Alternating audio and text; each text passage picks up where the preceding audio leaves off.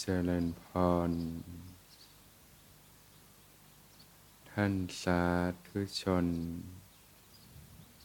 ผู้สนใจ ฝ่ายธรรม ทุกท่าน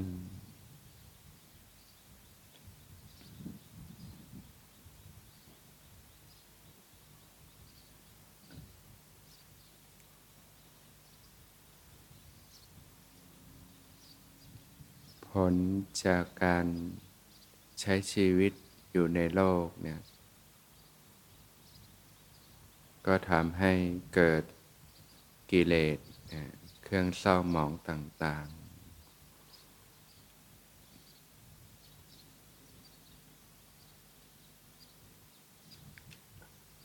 ซึมซับลงสู่ใจ ก็เรียกว่าเกิดการหมักหมมอยู่ภายใน นอนเนื่องอยู่ในขันธสันดาน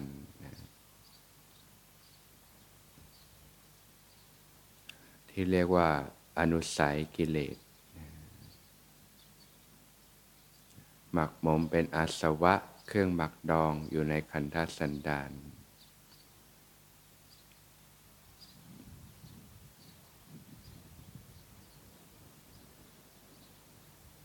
กติแล้ว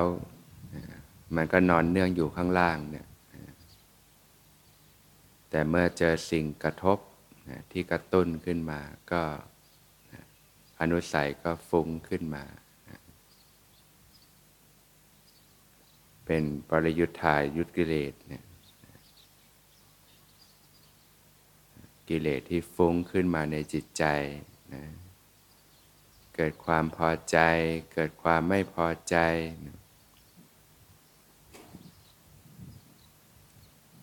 เกิดกิเลสหยาบๆที่เรียกว่านิวรณ์การมาฉันทะบ้าง พยาบาทบ้าง ความหดหู่ง่วงเหงาหาวนอนบ้าง เกิดความฟุ้งซ่านลำคาญใจบ้าง เกิดความลังเลสงสัยบ้าง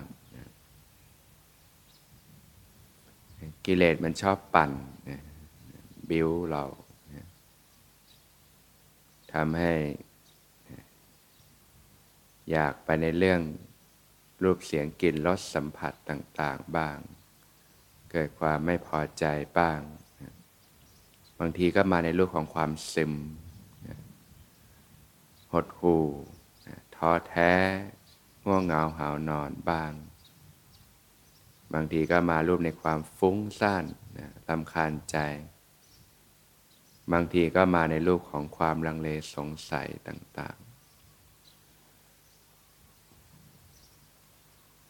ถ้ามีกำลังมากก็ล้นออกมาทางกายทางวาจา เกิดการเบียดเบียนนะทั้งต่อตอนเองและผู้อื่นเรียกว่าวิติกรรมกิเลสนะกิเลสเป็นเหตุให้ก้าวล่วงนะกายทุจริตนะวาจาทุจริตใจทุจริตต่าง ๆ ก็เรียกว่ากิเลสทำให้หลงทำกรรมนะ เมื่อหลงทำกรรมก็เกิดวิบากนะต้องรับผลของการกระทำวิบากก็ทำให้เกิดกิเลสเครื่องเศร้าหมองต่อไป กิเลสก็ทำให้หลงทำกรรมเมื่อหลงทำกรรมก็เกิดวิบากผลของมัน เรื่องของวิบากกรรมนี่นะมันก็ไม่ใช่ว่าเราต้องรอรับผลข้ามภพข้ามชาติหรอกนะก็เป็นกระแสที่เกิดขึ้นอยู่เนืองๆนะเรียกว่าวงจรปฏิจจสมุปบาทนั่นเอง เป็นกระเป็นกระบวนการที่เกิดขึ้นอยู่เนืองๆ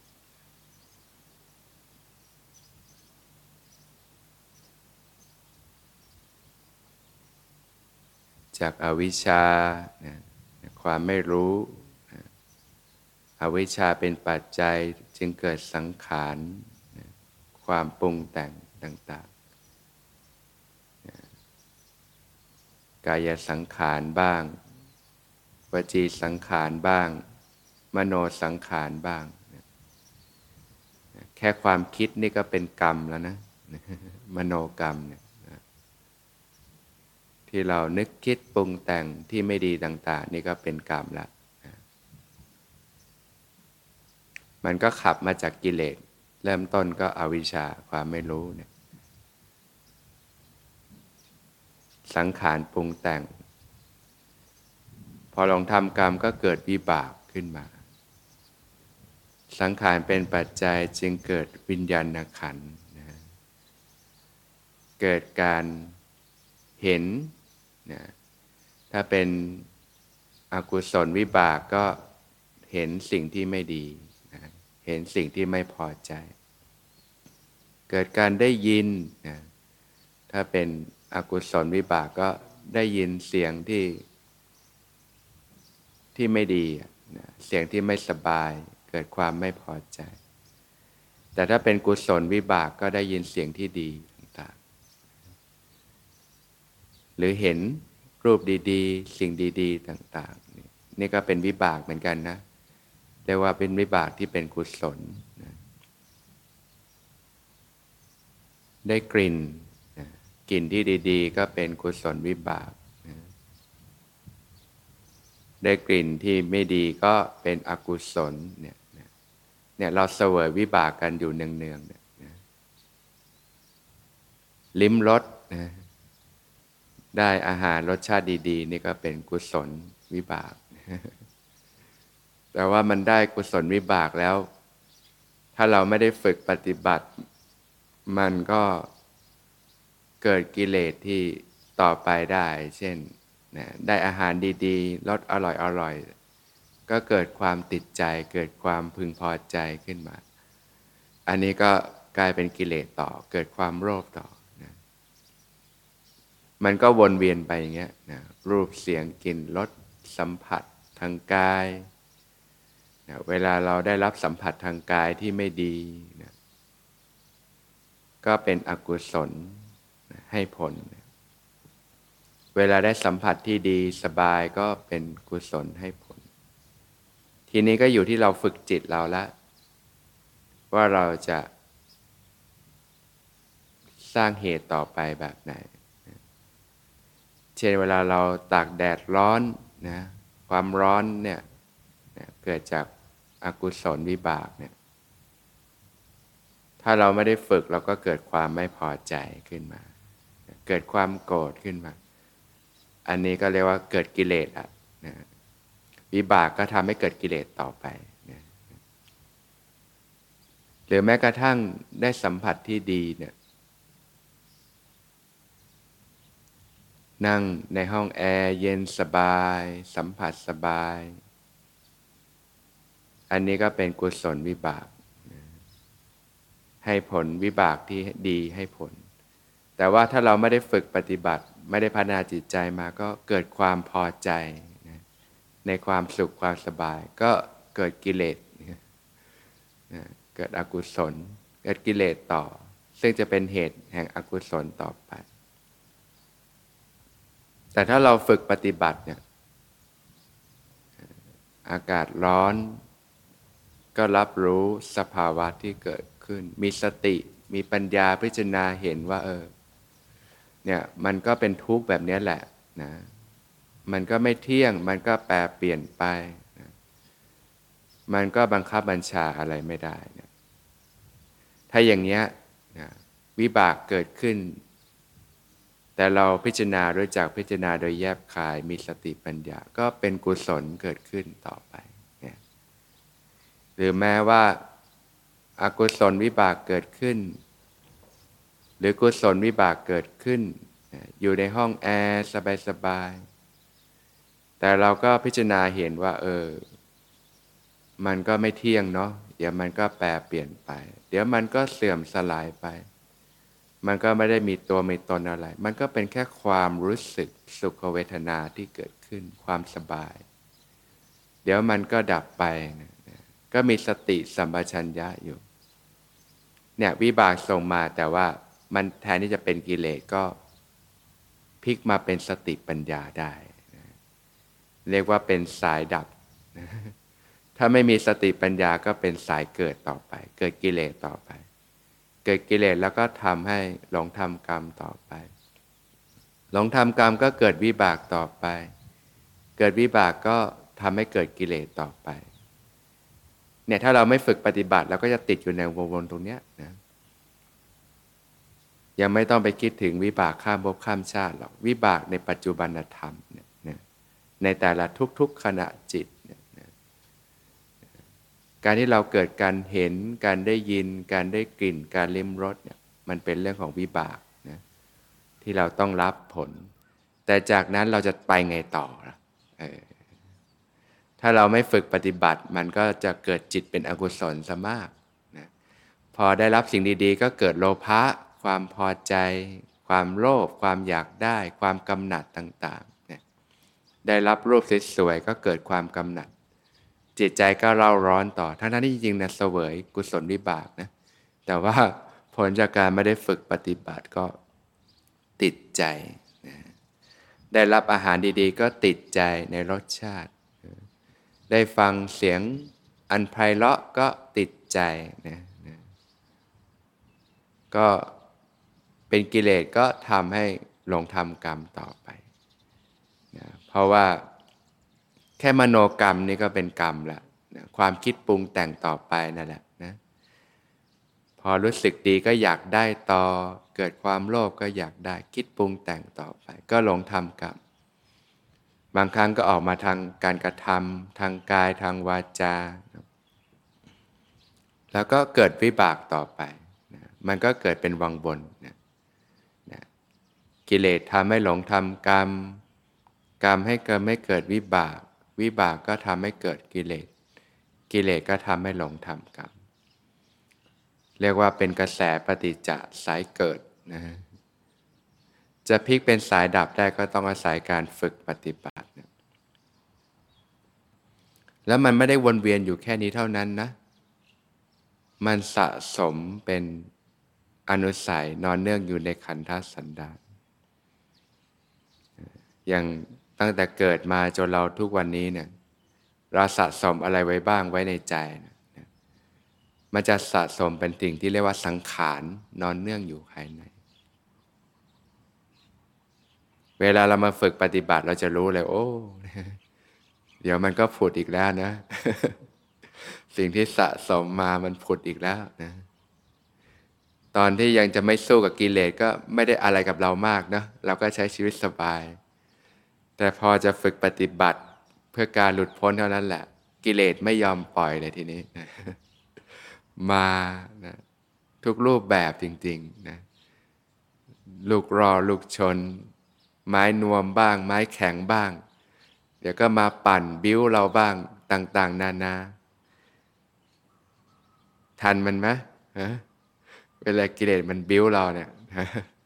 เดี๋ยวมันก็บิ้วเราในต่าง ๆ นานานะ ตรงนี้เราถึงต้องมีกรอบวิถีของเราไว้นะ ถ้าเราไม่มีกรอบวิถีมีหลักปฏิบัติที่ชัดเจนเนี่ยมันก็บิ้วเราไปเรื่อยๆนะนะบิ้วด้วยแบบแยบแยบบ้าง บิ้วแบบลูกล่อลูกชนบ้าง บางทีก็ดื้อนนักก็ไม้แข็งบ้างนะเขาก็กำลาบเราหน้าดูเหมือนกันนะกิเลสเนี่ยนะถ้าเราจะปฏิบัติเพื่อการหลุดพ้นเมื่อไหร่ล่ะเอาแล้วกิเลสมาแล้ว บางทีก็ ตอนดีๆ ก็ไม่ง่วงหรอก พอจะปฏิบัตินี่โอ้โห ง่วงจังเลยหรือฟุ้งซ่านจังเลยเนี่ยนะหรือบางทีก็ โอ้คิดไม่หยุดเลย เนี่ยมันมาในรูปแบบทุกอย่าง เพราะว่ามันสะสมอยู่ข้างในนะแต่ว่าธรรมดาเราหลงอยู่กับโลกอยู่ เขาก็ไม่ได้อะไรกับเรามากนะเขาเรียกว่ากิเลสก็พอกพูนแต่พอเราเริ่มปฏิบัตินี่มัน ทีนี้แหละ เริ่มเป็นศัตรูกันแล้วนะทีนี้กิเลสก็ไม่ยอมละก็เขามีกำลังมากสะสมมานานเราก็ต้องอาศัยอบรมด้วยศีลสมาธิปัญญาเนี่ยนะก็เห็นคุณค่าของการฝึกปฏิบัติเนาะชีวิตคนเรามันก็ไม่ได้ยืนยาวนานอะไรมากหรอก ไม่นานเราก็ต้องจากโลกนี้ไป คนที่เขาอายุน้อยกว่าเราเนี่ยที่ต้องจากโลกนี้ไปก่อนก็เป็นตัวอย่างกันมากนะ ตัวเราเองก็เช่นกัน เราจะตายวันตายพุ่งเราก็ยังไม่รู้เลยนะความตายเป็นสิ่งที่เกิดขึ้นได้อย่างแน่นอน เพราะโลกใบนี้เราก็อิงอาศัยอยู่แค่ชั่วคราว ร่างกายนี้ก็ชั่วคราว ไม่ช้าก็ต้องจากกันไป แต่สิ่งที่มันยังคงดำเนินต่อไปก็คือวิถีจิตนั่นสินะวิถีจิตเนี่ยยังคงดำเนินต่อไป ถ้าเราไม่ได้รับการฝึกฝนพัฒนาขัดเกลาจิตใจอยู่เสมอเนี่ย จิตมันก็จะสะสมสิ่งที่เป็นอกุศลไว้มากนะจิตแต่ละดวงเนี่ยเกิดแล้วก็ดับเกิดแล้วก็ดับก็จริงนะแต่มันสืบต่อกันเป็นสันตตินะพอดวงนี้ดับไปมันก็ส่งต่อคุณสมบัติของจิต เรียกว่าเหมือนพ่อ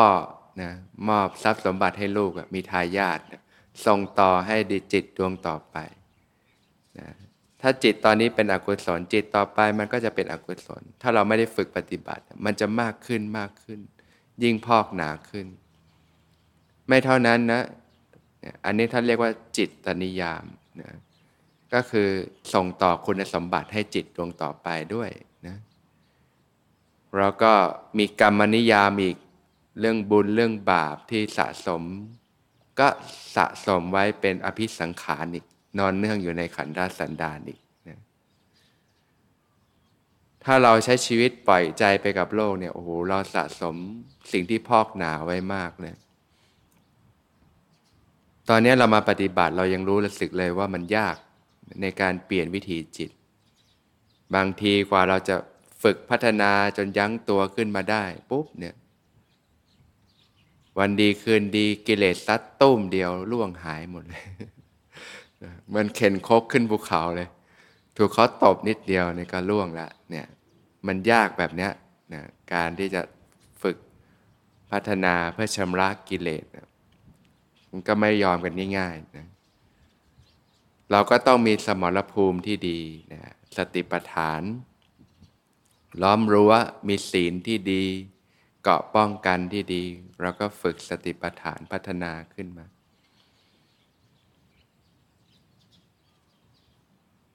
ถ้าเราไม่ฝึกปฏิบัติชำระสะสางกันตอนนี้เนี่ย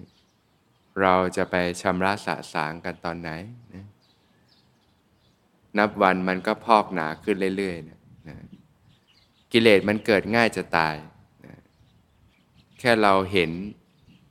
ได้ยินได้กลิ่น ลิ้มรสสัมผัสต่างๆ มันซึมซาบเข้าสู่ใจหมดเลย เพราะฉะนั้นมันหมักหมมทุกวันนะโดยเฉพาะถ้าเราไปสัมผัสสิ่งที่มันเป็นอารมณ์กรรมคุณอารมณ์นักมากเนี่ยมันซึมซาบเข้าสู่ใจหมดเลยหมักหมมในจิตใจหมดแล้วก็ออกมาในรูปของความนึกคิดนะเรียกว่าเป็นอาหารกิเลสทั้งนั้นนะถ้าไม่ฝึกปฏิบัตินี่นับวันมันก็จะสะสมมากขึ้นมาก โดยเฉพาะการที่เราทั้งหลายเกิดมาในยุคนี้มันเป็นยุคที่ ถ้าเรามองในเรื่องแบบชาวโลกก็โอ้ เทคโนโลยีเจริญ สะดวกสบาย แต่ในทางพระพุทธศาสนาแล้วมันเป็นสิ่งที่ทำให้เราจมกับโลกได้มาก เหมือนผ้าขาวที่จมลงไปในน้ำถ้าสมัยก่อนก็น้ำขุ่นๆธรรมดาไม่อะไรมาก แต่สมัยนี้น้ำสกปรกมาก มนทินมาก จิตซึมซับสิ่งที่มันเป็นมนทินค่าฝังลึกมากหมักหมมมากในขันธสันดาษโอกาสทำผิดศีลผิดธรรมมาก โอกาสทำให้เราเนี่ยพอกหนาความเป็นอกุศลมากมายเหลือเกิน ถ้าเราไม่เรียนรู้ฝึกหัดปฏิบัติเนี่ยชีวิตเราก็จมดิ่งได้มาก อเราตายแล้วเนี่ยที่ว่าเราทุกข์แล้วเนี่ยชีวิตหลังความตายมันก็จะทุกข์กว่านี้อีกมากทีเดียว เพราะฉะนั้นมันไม่คุ้มค่ากันเลยกับการที่เรารักสนุกรักสบาย ใช้ชีวิตอยู่ทางโลกไปวันๆนะก็เห็นโทษภัยของสิ่งเหล่านี้เราก็เห็นคุณค่าของการฝึกปฏิบัติ ถึงมันจะยากถึงมันจะคอยล้มลุกคุกคานก็เพียรฝึกปฏิบัติไป เหมือนการว่ายน้ำทวนกระแสเนี่ยมันต้องเหนื่อยต้องออกแรง ตามกระแสน้ำมันก็ง่ายเด็แต่ว่าน้ำก็ไหลพาลงสู่ที่ต่ำนั่นแหละจมไปกับความทุกข์ ถ้าพ้นรอบนี้แล้ว เราก็ไม่รู้แล้วว่าจะมีโอกาสอีกเมื่อไหร่ หมูสัตว์ในวัฏสงสารมากมาย แต่โคต้าการเกิดมาเป็นมนุษย์เนี่ยช่างน้อยนิดนะเพราะฉะนั้นมีโอกาสแล้วก็เตือนตัวเองนะให้เห็นคุณค่าของการฝึกปฏิบัติ ในทุกๆวันก็ให้มีคุณค่ามันถวายทาน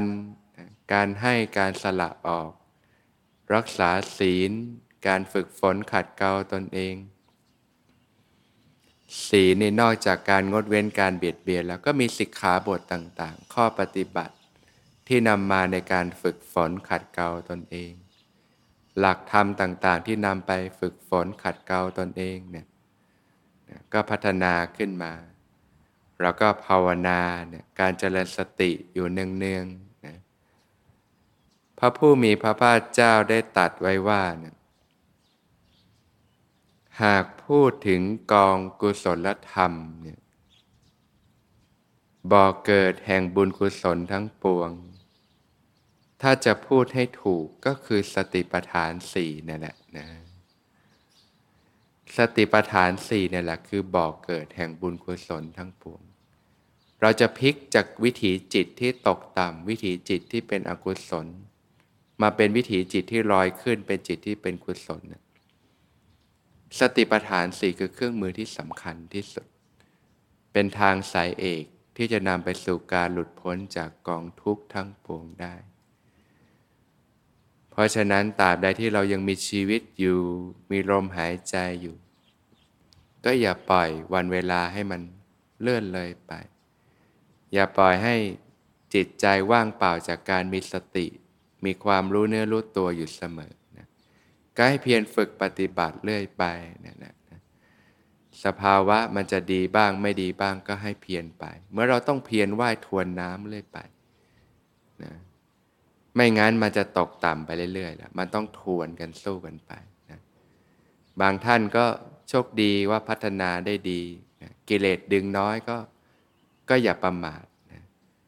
ก็ให้เพียรฝึกปฏิบัติ บางทีวิบากมันมาทีเดียวตุ้ม ล้มละลายที่ปฏิบัติมาหายหมดเลยนะก็อย่าไปท้อมัน เนี่ยแหละพิษภัยของกิเลสก็ให้เห็นมันนะแล้วก็เพียรฝึกปฏิบัติต่อไป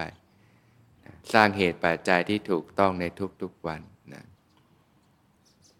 เดินจงกรมนะนั่งสมาธิภาวนารู้ลมเข้าลมออกรู้สึกตัวทั่วพร้อมอยู่ ฝึกฝึกไปเริ่มยั้งตัวขึ้นมาได้ก็เกิดปิติเกิดความสุขนะเข้าถึงความสงบจนจิตตั้งมั่นขึ้นมานะก็รู้จิตตั้งมั่นไปเรื่อยๆทำตั้งหลายก็ปรากฏตามความเป็นจริง ต้องฝึกไปจนสติปัญญาเนี่ยค่อยๆ อย่างลากลงไป การที่เราเบื้องต้นคือเรารู้ทานจิตใจปัจจุบันพลิกจากจิตอกุศลเป็นจิตกุศล แต่พอเราฝึกมากๆจนสติเราเริ่มอย่างลาก ปัญญาเริ่มอย่างลากเนี่ยมันจะเริ่มอย่างลากลงไปในสิ่งที่ลึกลงไป ค่อยๆชำระสะสาง ระดับที่เรียกว่าสังขารที่หมักบ่มอยู่ในขันธสันดานอันนี้ต้องใช้การเพาะบ่มค่อยๆ อย่างลากลงไป แต่เบื้องต้นก็ปลายยอดเนี่ยนะค่อยๆ ฝึกก่อนนะมันเนี่ยจะค่อยๆหยั่งลากลงไปได้นั่นเอง